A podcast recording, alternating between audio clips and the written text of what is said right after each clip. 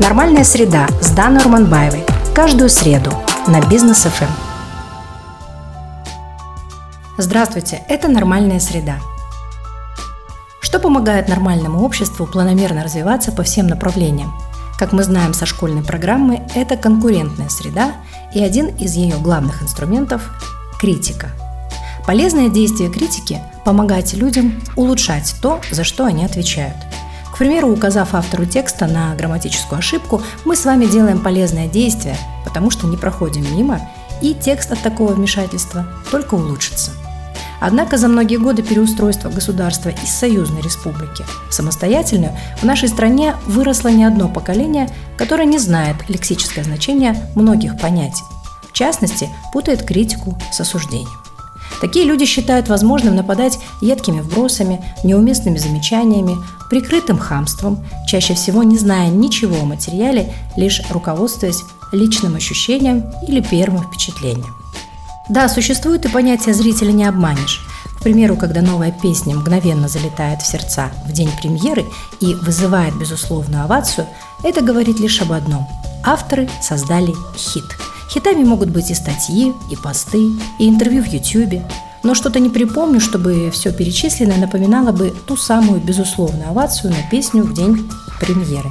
Объяснить сей факт можно лишь тем, что в зрительном зале нет возможности встать и выкрикнуть: «Эй, артист, песня твоя, ну так себе».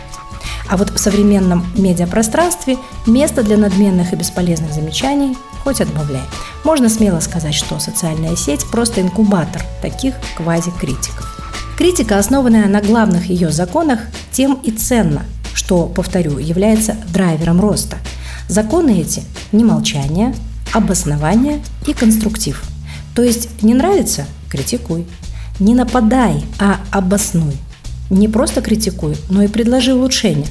С помощью такой критики разработчики, к примеру, улучшают качество нового продукта, продюсер находит более интересный сюжет для нового фильма, а чиновник учится общаться с народом, ну и так далее. Главный принцип критики – критикуй продукт, а не человека. В нашем же пока еще незрелом обществе пули летят именно в человека, за его внешний вид, дикцию, мимику. Ну, конечно, такая критика никогда не будет полезной и никогда ни к чему не приведет, потому как со стороны выглядит оцениванием личных данных и качеств, и уж слишком высокомерно. Нормальный человек никогда не захочет отвечать на такую критику и будет абсолютно прав. Приведу буквально один пример, как выглядит критика и осуждение. Ну, входная группа нового торгового центра, полный трэш, и какой идиот это придумал? Это хамство и бессмысленное высказывание.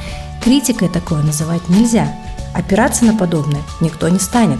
А вот если оставить комментарий следующего содержания: входная группа в новом торговом центре неудобна. Слишком узкий портал, из-за него создается трафик людей. Так выглядит критика, за которую менеджмент торгового центра обязательно будет благодарен и быстро устранит ошибку. С такой критикой любая организация становится лучше, растет. Нормальные люди, умеющие критиковать, всегда помнят, что за каждым продуктом, сервисом или креативом стоит человек, и он имеет право ошибиться или допустить неточность. Он также имеет право на уважительное к себе отношение. Любые замечания, звучащие высокомерно и слишком лично, высказанные под видом критики, не принесут никакой пользы, но вызовут негативную и неконструктивную эмоцию.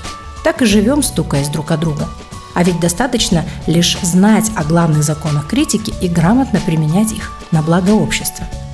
В нормальной среде критика – это действенный инструмент, и он не имеет ничего общего с тем бардаком, который мы, к сожалению, наблюдаем многие годы в нашей стране.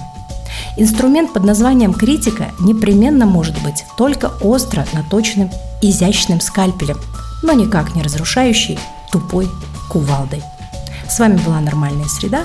До встречи через неделю. Каждую среду на Бизнес эф эм «Нормальная среда». Другая точка зрения о людях, событиях и явлениях. Давайте вместе формировать нормальную среду через понимание. Давайте жить своим умом. Ваша Дана Орманбаева.